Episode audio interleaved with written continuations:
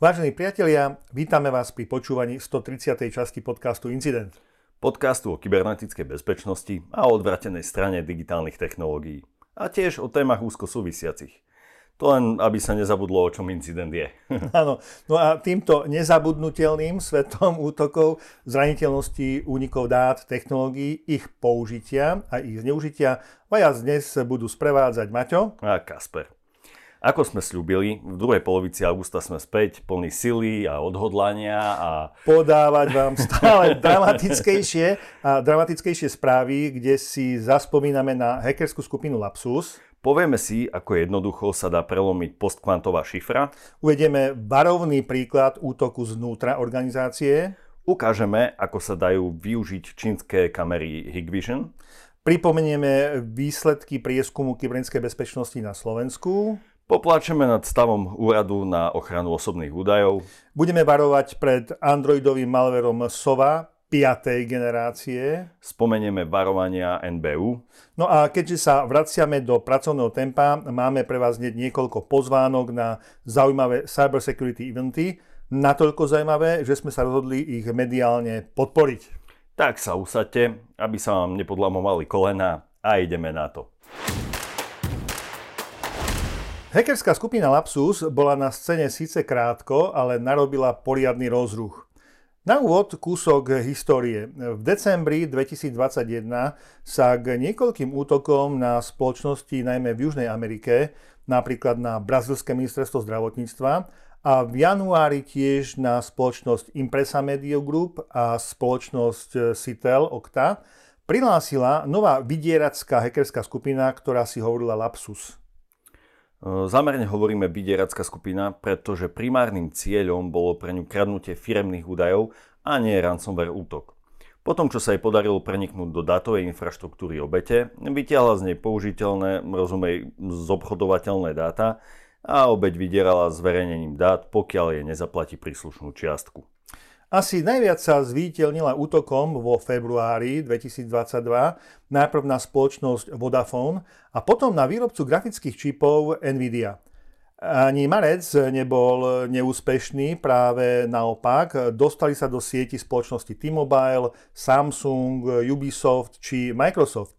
Teda myslím, že veľmi slušný výpočet zvučných mien. O útoku na Microsoft sme mimochodom hovorili v podcast číslo stodvadsaťdva. No zatiaľ, čo sa o iných skupinách hovorí priebežne, LAPSUS koncom r- marca utichol. Tejto skupine sa venovalo viacero bezpečnostných výskumníkov a celkom zaujímavo to zosumarizovala Claire Tills zo spoločnosti Tenable. Prvé, čo je zrejmé, skupina sa zameriavala hneď po prvom mesiaci na veľké a finančne zaujímavé ciele. No zároveň ciele, kde informácia o ich napadnutí určite neújde pozornosti médií. Lenže čo sa týka organizácie hackerskej skupiny LAPSUS, nepôsobila ako dobre zorganizovaná zločinecká skupina so zákazníckym servisom. Analytici označovali ich správanie sa za nezrelé, impulzívne, ako správanie sa síce veľmi šikovných, ale aj tak kiddies, teda takých tínedžerov povedzme. Aj keď zrejme nie je možné vypátrať všetkých členov skupiny LAPSUS, predsa len orgány činné v trestnom konaní zaistili niekoľko tínedžerov v Brazílii a vo Veľkej Británii. Analytici sa zhodujú v tom, že už za pomerne krátky čas, dvoch mesiacov, sú viditeľné znaky postupného vyzrievania skupiny LAPSUS. Skupina LAPSUS nikdy nemala svoj web na darkwebe a komunikovala výlučne cez Telegram kanál. Začala síce s DDoS útokmi a vandalizmom na web stránkach, no už po dvoch mesiacoch bola schopná úspešne zaútočiť na spoločnosť Okta. Jej kľúčové taktiky zhrnula spoločnosť Microsoft a en cé cé Group. Takže čo robila ináč, alebo lepšie povedané, čo robila ináč ako, alebo lepšie ako iné hackerské skupiny? Počiatočný prístup získavala prostredníctvom zakúpených alebo verejne dostupných úložisk prístupových práv od jednotlivcov či skupín, ktoré sa zameriavajú na krádež identít a od zamestnancov, ktorí si nechali zaplatiť za prezradenie prístupových práv. Obchádzanie multifaktorovej autentifikácie prostredníctvom mailového phishingu alebo kontaktovania technickej podpory a prístup k aplikáciám orientovaným na internet, ako sú virtuálne privátne siete, Microsoft SharePoint, virtuálne desktopy a tak ďalej. Tieto využívala na zhromažďovanie ďalších prístupových práv a na prístup k citlivým informáciám. Ďalšie metodiky bolo zvýšenie privilégií využívaním neopravených zraniteľností v softvéru ako je Jira, GitLab a Confluence a tiež extrakcia informácií z Active Directory. Exfiltrácia údajov cez NordVPN alebo bezplatné služby sťahovania súborov. Veď kde inde nájdete toľko plateného softvéru zadarmo ako na bezplatných službách, no nie? Mimochodom, téme zdrojov malvéru sa venujeme aj v rozhovore s Michalom Korchaníkom v podcaste číslo sto dvadsaťdeväť. No a tá posledná vec, ktorá im vynášala, bolo využitie prístupu do cloudových prostredí cieľa na vybudovanie útočnej infraštruktúry a odstránenie všetkých ostatných globálnych správcov. Napriek veľmi úspešnému postupu svoje obete si niekedy vyberala niekedy úplne náhodou, či na základe doslova hlasovania širšej komunity.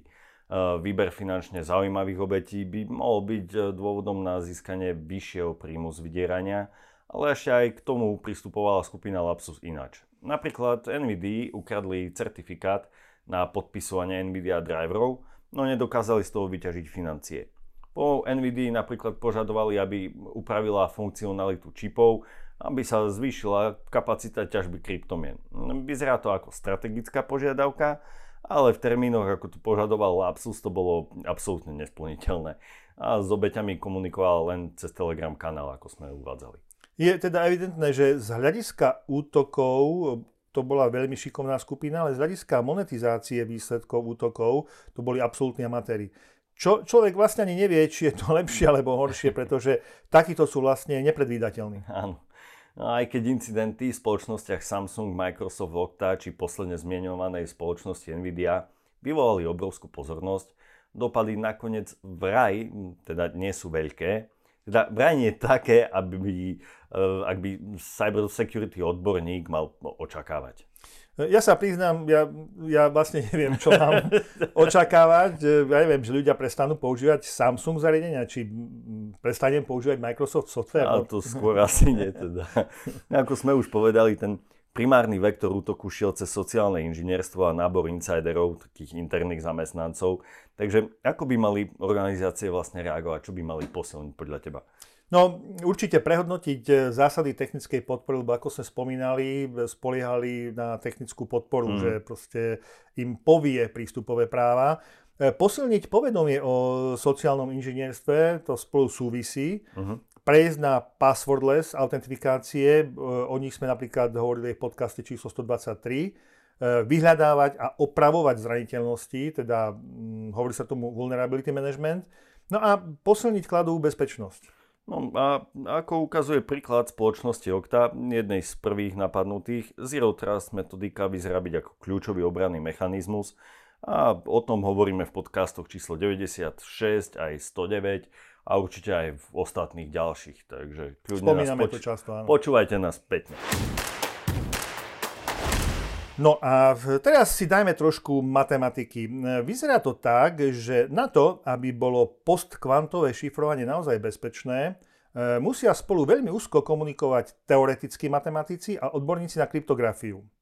Že si s klasickým, dnes používanými algoritmami ako je er es á či Diffie-Hellman už v blízkej kvantovej budúcnosti nevystačíme, tak je jasný čas, keď sa o kvantových počítačoch začalo hovoriť. Národný inštitút pre štandardy a technológie patriaci pod ministerstvo obchodu Spojených štátov, poznáme ho pod skratkou NIST, sa už od roku dvetisícsedemnásť venuje výberu nových šifrovacích postkvantových algoritmov. Prvé kolo výberov bolo v roku dvetisícsedemnásť a postúpilo šesťdesiatdeväť kandidátov. Druhé kolo, to sa konalo v roku dvetisícdevätnásť a zostalo v ňom dvadsaťšesť kandidátov. To tretie kolo bolo v roku dvetisícdvadsať, kam postúpilo sedem finalistov a osem tzv. Náhradníkov. A posledné štvrté kolo výberu bolo tento rok v júli. Zostali traja finalisti a jeden náhradník, teda štyria kandidáti na štandard, plus ďalší štyria potenciálni náhradníci, respektíve, aby som to upresnil, ďalšie štyri šifrovacie mechanizmy ako možní náhradníci štandardov. S tým, že vyzerajú zatiaľ neprelomiteľne. No a teraz tá perlička. Jeden z neprelomiteľných postkvantum šifrovacích mechanizmov s takým krásnym až takmer hviezdnym názvom Supersingular Isogenic Encapsulation, v skratke SIKE alebo SIKE, však už medzi náhradníkov nepatrí. a stačila na to hodina výkonu jednojadrového bežného počítača. Super. Pre istotu, aby ste si to ešte raz lepšie uvedomili, o čom sa bavíme, tak bavíme sa o postkvantovej kryptografii, schopnej odolať výkonu kvantových počítačov. Bavíme sa o šifrovacom mechanizme, ktorý sa prebil cez štyri kola výberu nist a teraz padol za hodinu na jednojadrovom počítači. Tak ako, ja neviem, je to tak? Je to, je to... No, áno, ale takto, hej, aby bolo jasné. My si vôbec nerobíme srandu z nist.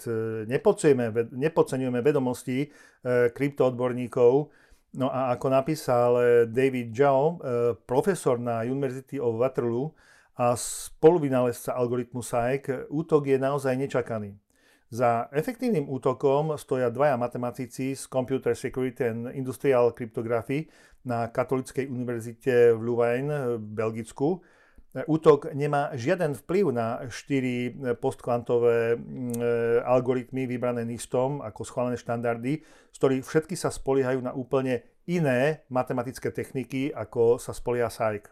Je pravda, že útok využíva matematiku, ktorá bola publikovaná v deväťdesiatych rokoch a v dvetisícych rokoch.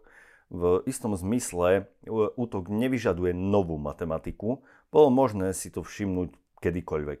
Jedným neočakávaným aspektom útoku je, ako hovorí vynálezca algoritmu SIKE, a budeme ho citovať, lebo tomu nerozumieme, alebo nerozumieme tak, ako by sme možno chceli.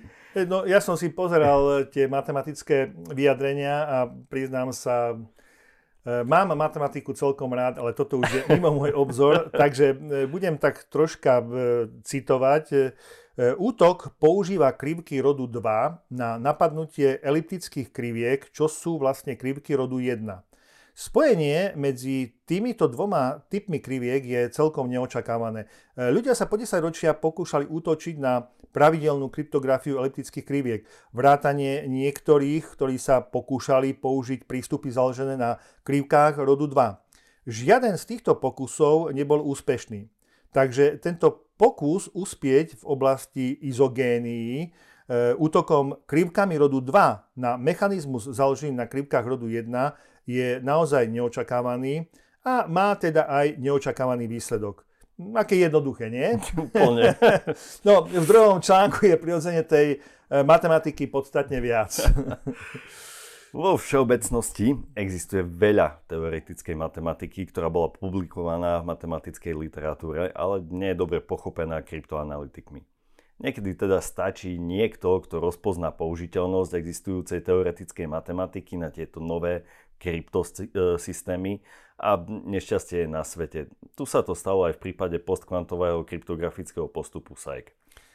Táto verzia SIKE používa na generovanie kľúča jeden krok. Možný variant SIKE by mohol byť konštruovaný napríklad tak, aby mal dva kroky generovania kľúča a ten nemusí byť náchylný na rovnaký typ útoku.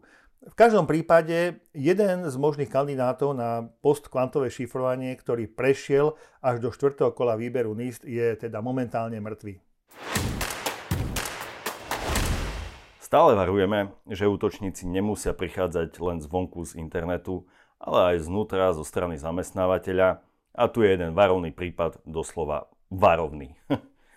Ešte medzi marcom a júnom minulého roka, teda v roku dvetisícdvadsaťjeden, došlo ku kybernetickým útokom na španielsku výstražnú sieť radioaktivity. Útok údajne vyradil z prevádzky viac ako tretinu senzorov, ktoré spravuje generálne riaditeľstvo pre civilnú ochranu a núdzové situácie, a ktoré sa používajú na monitorovanie nadmernej úrovne žiarenia v celom Španielsku aj ako systém včasného varovania. Je to systém zhruba osemsto senzorov rozmiestnených po celej krajine. Vyšetrovanie útoku sa začalo ešte v júni dvetisícdvadsaťjeden a skončilo zatknutím dvoch osôb koncom júla tohto roku.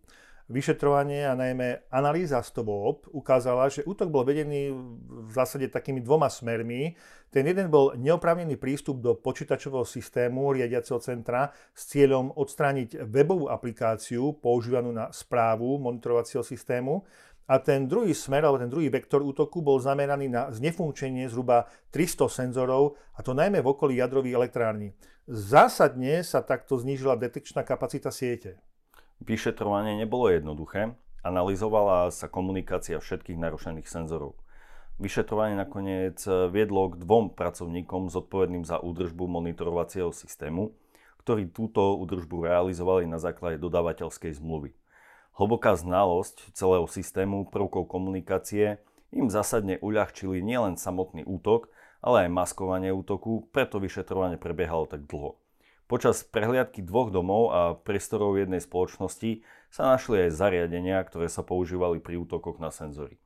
Dôvody útoku nie sú známe, nevieme teda, či išlo o financie, či išlo o nejakú nespokojnosť zamestnancov, alebo či dokonca o nejaký čin teroristického útoku, no prípad je to naozaj varovný. Času na čas zarezonujú aj informácie, ktoré sú síce pár mesiacov staršie, ale objavia sa v nových súvislostiach. A takou je aj správa od Moniky Kutejovej, bezpečnostnej analytičky Národného ústavu kybernetickej a informačnej bezpečnosti v Českej republike, ktorá sa venuje osým technológiám a špeciálne sa zameriava na Čínu. Tá sa vrátila k staršiemu článku z decembra minulého roku, ktorý sa venuje čínskym kamerám od spoločnosti Hikvision alebo Hikvision. Tie sú veľmi obľúbené v Taliansku. Článok pôvodne zverejnila spoločnosť I P V M, respektíve Úrad pre videodohľad, ktorý sa venuje videosledovaniu, testovaniu kamier, robí bezpečnostný výskum a rôzne testy a snaží sa presadzovať etické praktiky v danej oblasti. Hikvision je lídrom na trhu v Taliansku a jeho kamery, ktorých je približne stoštyridsať, sú nasadené aj na letisku v Ríme na termináli Fiumicino. Nie som Talian, ale asi to bude Fiumicino. Ovládajú všetky eskalátory. Kamery sú však nasadzované aj v rôznych politických inštitúciách, na, na súdoch a používajú dokonca aj policajné zložky. Hikvision Italia je síce vo vlastníctve európskeho holdingu, ale ten je vo vlastníctve čínskej materskej spoločnosti s väzbami na čínsku armádu. Toto je také prirodzené prvé varovanie, predsa len sú záujmy európskeho spoločenstva a Číny mierne odlišné, čo sa týka chápania demokracie a sledovania občanov. Áno, ale druhým momentom je, že v septembri dvetisícdvadsaťjeden spoločnosť Hikvision priznala kritickú zraniteľnosť, a to na úrovni deväť celá osem z desať, ktorá umožňovala spustenie vzdialeného kódu, teda Remote Code Execution, zraniteľnosť, ovplyvňujúcu viac ako sto miliónov takýchto zariadení. Už pár mesiacov predtým sa na nete objavovali zaujímavé správy o neštandardnom správaní sa týchto kamier.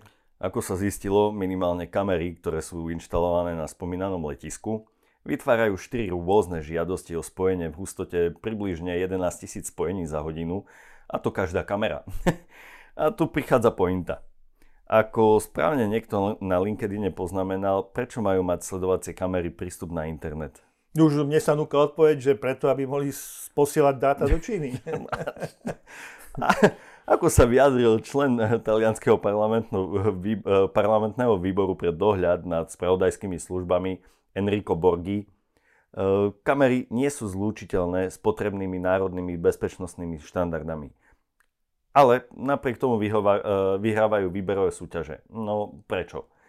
Pretože sa nikto kompetentný neobťažuje definovať zoznam produktov a spoločností, ktoré sa z princípu národnej bezpečnosti nemôžu zapájať do verejných súťaží, no a to minimálne v štátnej kritickej infraštruktúre.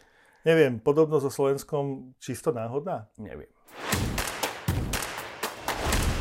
Skôr než sa posunieme do druhej polovice správ a budú husté, minimálne tak ako tieto prvé, chceme vám posunúť informácie o niekoľkých zaujímavých eventoch. Poďme pekne po poradí od najbližších akcií po tie vzdialenejšie, ale pozor, niektoré vychytené eventy majú teraz early bird ceny a pre vás, našich poslucháčov, máme dokonca nejaký ten promokód, ktorý si viete uplatniť pri prihlásení sa na konferenciu a ušatri, ušetriť tak nejaké tieto eury. Maťo, spojenie tieto eury použil úplne zámerne, pretože hneď prvý event, na ktorý vás pozývame, sú dve meetup stretnutia škandinávskej fínsko-norskej spoločnosti Tieto Evry. Patrí k najväčším spoločnostiam Severnej Európy a v Košiciach budeme mať, budú mať teda tridsiateho ôsmeho dve zaujímavé diskusné stretnutia. Každé potrvá hodinku, obe sú zdarma, postačuje sa registrovať a linku na registráciu nájdete aj na, na našom blogu. Jedno stretnutie začína o šestnásť tridsať a venuje sa téme privátny versus verejný cloud, a to zo všetkých uhlov pohľadu na cloud, to znamená biznis, uhol, funkcionalita, technológia, implementácia. A druhé stretnutie začína o osemnásť nula nula a téma je When Business Meets Cybersecurity. A ako ste pochopili, bude komunikovať interakciu biznis procesov a kybernetickú bezpečnosť na príkladoch z implementačnej praxe. Oba eventy ešte raz sa uskutočnia v Košiciach, a to v Tabačke na Gorkého ulici číslo dva. A incident tam bude... Druhá zaujímavá akcia bude v Prahe. dvadsiateho druhého septembra dvetisícdvadsaťdva sa bude konať piaty ročník konferencie Hackerfest, Hackerfest dvetisícdvadsaťdva. Ak si hovoríte, že je to ďaleko, tak vás chceme upozorniť, že pobeží v hybridnej forme, teda on-site aj online, a navyše všetci registrovaní budú mať sedemdňový prístup do archívu prednášok. Takže aj keby ste online nestíhali v deň konferencie, prednášky si viete pozrieť v kľude neskôr. Konferencia je známa množstvom ukážok a venuje sa najnebezpečnejším praktikám hackingu dnešnej doby a odporúčaniam, ako sa pred nimi chrániť. Organizátorom je spoločnosť Gopas, respektíve počítačová škola Gopas, ktorá patrí k najväčším poskytovateľom í té školení v Európe. Nás program naozaj zaujal, preto vám v blízkej budúcnosti prinesieme aj nejaký ten rozhovor s niektorým zo speakerov a budeme informácie aktualizovať aj v ďalších podcastoch a blogoch. Na ochutnávku z programu e, bude tam ručný a automatický sken zraniteľnosti a ich porovnanie alebo porovnanie výsledkov, čo kedy sa hodí použiť, zneužitie prehliadačov, Kerberos pod útokom, zneužitie zraniteľnosti na es kú el servery, teda celkom zaujímavé veci. No a linku na prihlásenie sa nájdete na našom blogu. Tretia pozvánka je na konferenciu Qubit Tatry dvetisícdvadsaťdva. Ako ste si zrejme všimli, s Qubit Conference spolupracujeme už dlhodobo. Jej ostatný event v Prahe sme si naozaj vychutnali a prinesli sme vám rozhovory v slovenčine, ale aj v angličtine. Qubit Tatry sa uskutoční deviateho a desiateho novembra dvetisícdvadsaťdva v hoteli Grand Jasná. Early Bird registrácia je už spustená. Linku na registráciu nájdete na našom blogu. A pozor, nájdete tam aj zľavový kód, tak ho nezabudnite využiť. Nech sa vám počúvanie podcastu Incident oplatí. Myslím si, že sa oplatí aj tak.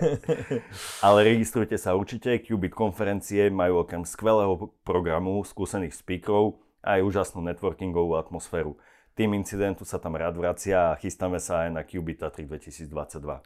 No a opäť vám prinesieme atmosféru konferencie až do vašich uší. Ak teda budete takí pohodlní, leniví, že ju nepôjdete si vychutnať priamo do Jasnej. V každom prípade počúvajte naše podcasty až do konca, aby vám okrem šťavnatých správ a rozhovorov neušli ani informácie o zaujímavých inutoch. Incident je totiž mediálnym partnerom každého cybersecurity eventu, na ktorý sa oplatí obetovať vzácny čas. Kompetenčné a certifikačné centrum kybernetickej bezpečnosti, alebo ináč ká cé cé ká bé, uskutočnilo v spolupráci s agentúrou á ká o veľký prieskum verejnej mienky o kybernetickej bezpečnosti. Prieskum sa uskutočnil od dvadsiateho apríla do dvadsiateho ôsmeho apríla dvetisícdvadsaťdva na vzorke tisíc respondentov metódou C A W I alebo Computer Assisted Web Interview. Používa sa pre kvantitatívnu, ale často až kvalitatívnu štatistickú analýzu dát. A hlavné zistenia prieskumu. Tak až deväťdesiat celá päť percent opýtaných uviedlo, že v ich domácnosti je najpoužívanejší mobilný telefón s prístupom na internet, nasledoval prenosný počítač sedemdesiatsedem percent, a inteligentný televízor mal päťdesiatpäť celá dva no a tablet päťdesiatjeden celá štyri. Čiže uvedomujete si, že najpoužívanejším zariadením pre prístup na internet je naozaj náš mobilný telefón a ten sa stal vlastne hlavným počítačom. No, veľa ľudí s ním chodí aj na vecko, takže s notebookom asi tak často na vecko nechodia. E, predsa ten telefón je menší.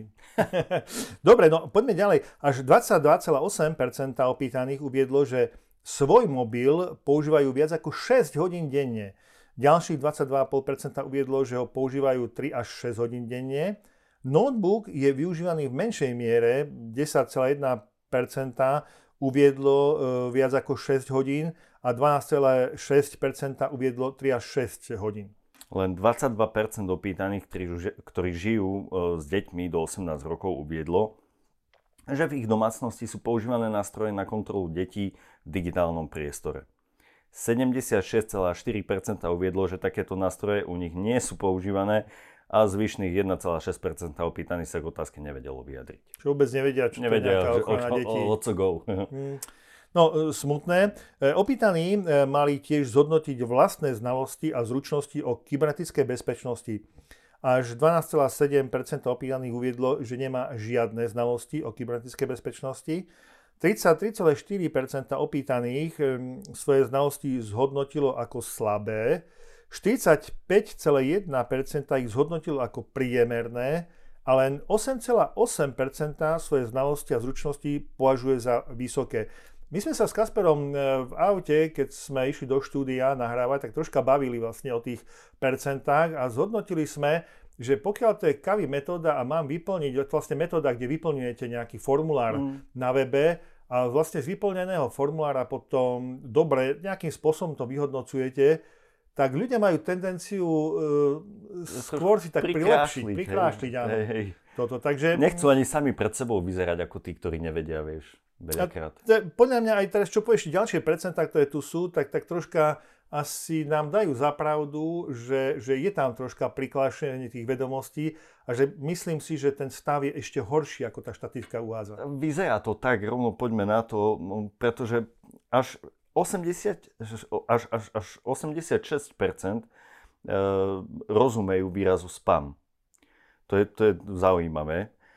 Trojan, tomu rozumie už iba päťdesiatjeden celá päť percent, cloud, čo je veľmi zaujímavé pre mňa, päťdesiatjeden celá jedna percent. Menej ako polovica opýtaných rozumie výrazom autentifikácia, malware, phishing, é í dé. Všetko je to okolo štyridsaťsedem až štyridsaťpäť percent. Takže ja sa obávam, že množstvo účastníkov ankety svoje vedomosti naozaj nadhodnotili. Celý prieskum nájdete voľne dostupný na stránkach kompetenčného a certifikačného centra kybernetickej bezpečnosti a linku samozrejme aj na našom blogu. No a aby tých zlých správ nebolo málo, budeme citovať z výročnej správy za rok dvetisícdvadsaťjeden Úradu na ochranu osobných údajov Slovenskej republiky. Pod správou je podpísaná doktorka práv pani Anna Viteková, podpredsednička úradu, pretože ako možno viete alebo neviete, už dva roky nemáme predsedu úradu na ochranu osobných údajov. Na čele úradu totiž má stať predseda, ktorého volí a odvoláva Národná rada Slovenskej republiky na návrh vlády Slovenskej republiky. Ale keďže vláda Slovenskej republiky má kopu práce sama so sebou, tak nemá čas na takéto prkotiny, ako je dodržiavanie nariadení Európskej únie. E, totižto zo správy v úvode cítiť bezmocnosť a dezilúziu podpredsedničky, ale to len dokresuje celkový stav.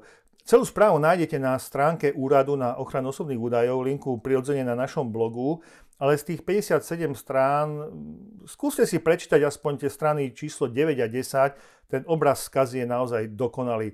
My budeme z tej správy troška citovať. V novembri roku dvetisícdevätnásť sa uskutočnilo šengenské hodnotenie Slovenskej republiky, ktorého súčasť tvorilo aj hodnotenie Slovenskej republiky v oblasti ochrany osobných údajov. Podľa záverov hodnotenia nám Európska únia odporúča navýšiť personálne a rozpočtové zabezpečenie úradu.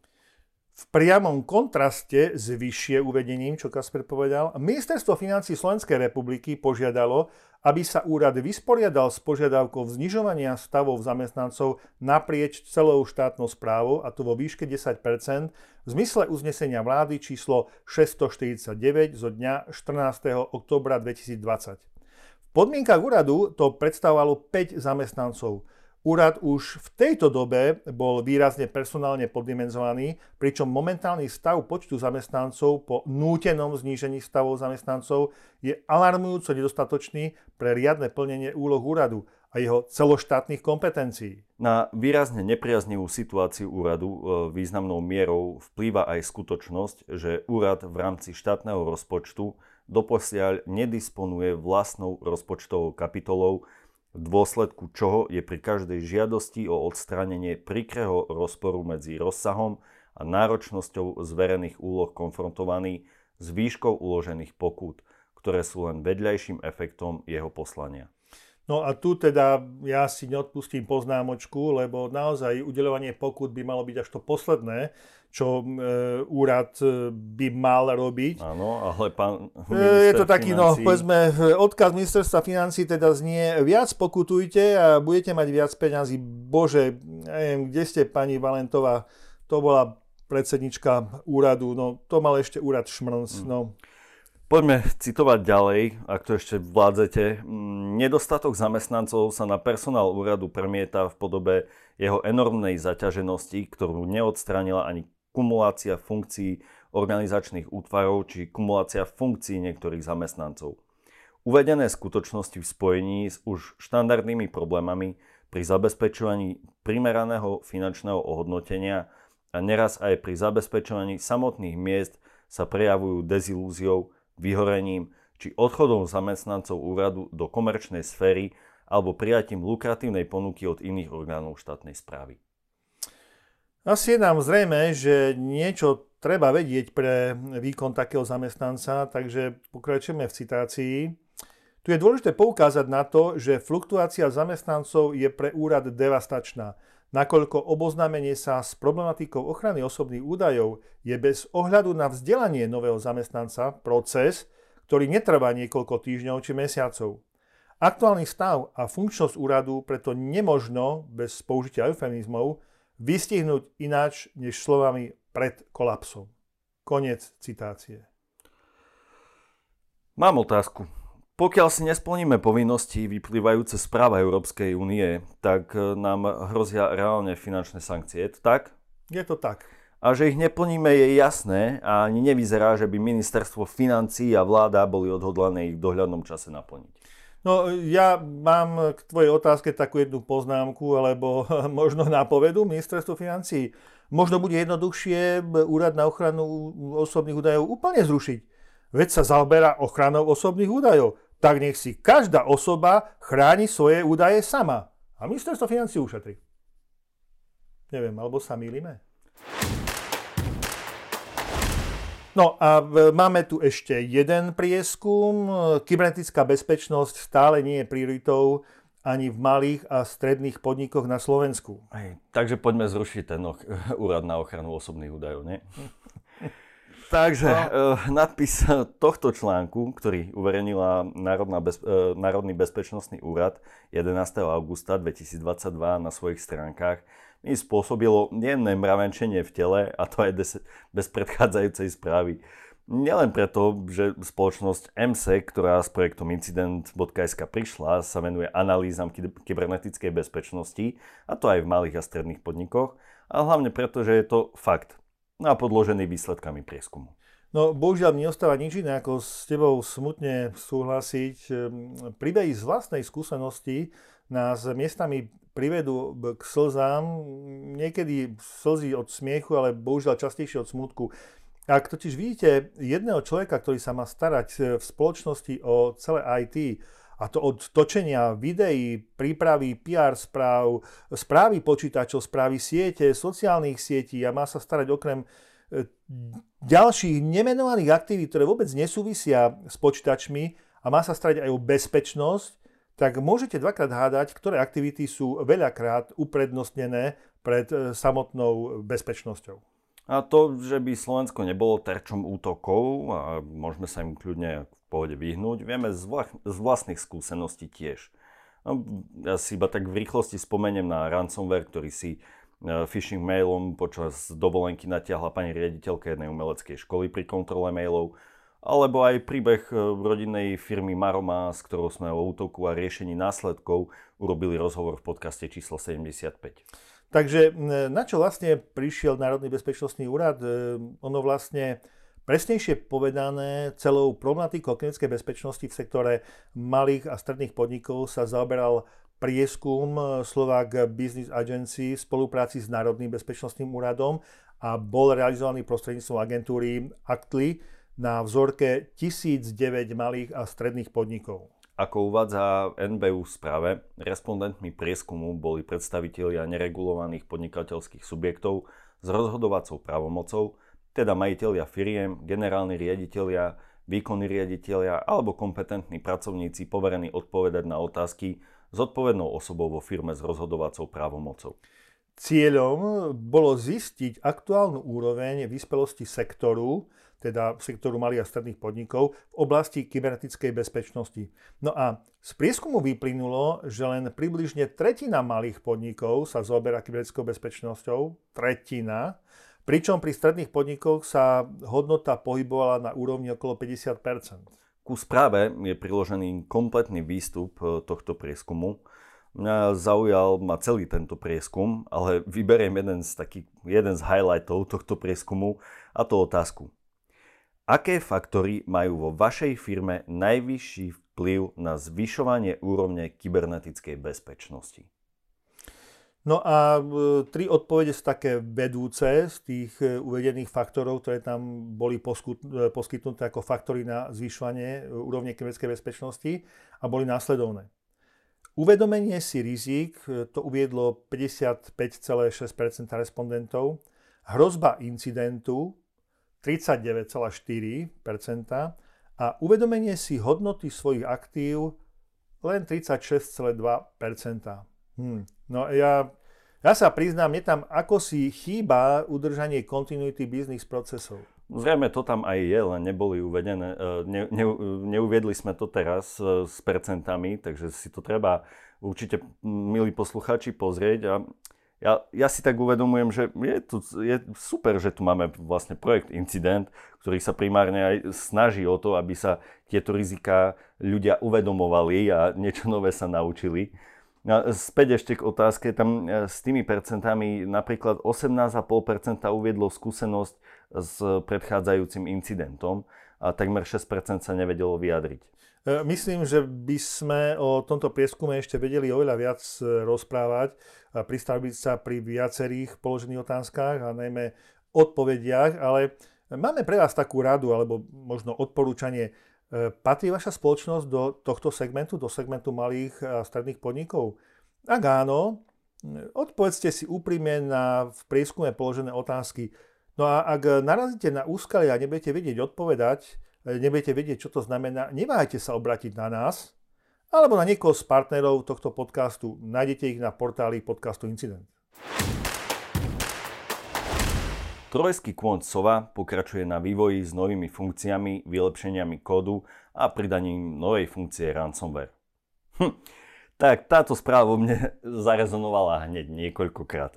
To prvé, čo som si povedal, bolo, že sa nejak roztrhlo v vrece s útokmi na Androidy. V júni zasiahol hlavne taliansku a španielsku bankový malware Malibot, ktorý doloval informácie o internetbankingu užívateľa spolu s heslami a osobnými dátami.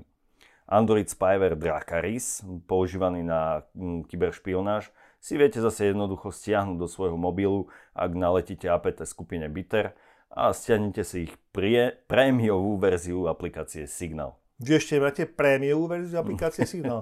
Dobre, dúfam teda, že Signal poznáte. Ak náhodou nepoznáte, tak by ste spoznať mali, ale pozor, nie prémiovú verziu, ale štandardnú. O nej dosť často o Signále aj hovorím, aj sa zmienujeme, používa sa na šifrovanú komunikáciu. Poďme ale k trojanu SOVA. Ako som hovoril, rezonuje vo mne niekoľkonásobne, tak si poďme tieto rezonanty rozobrať. No dobre. Vo mne vzbudil pozornosť to, ako sa tento trojan vyvíja.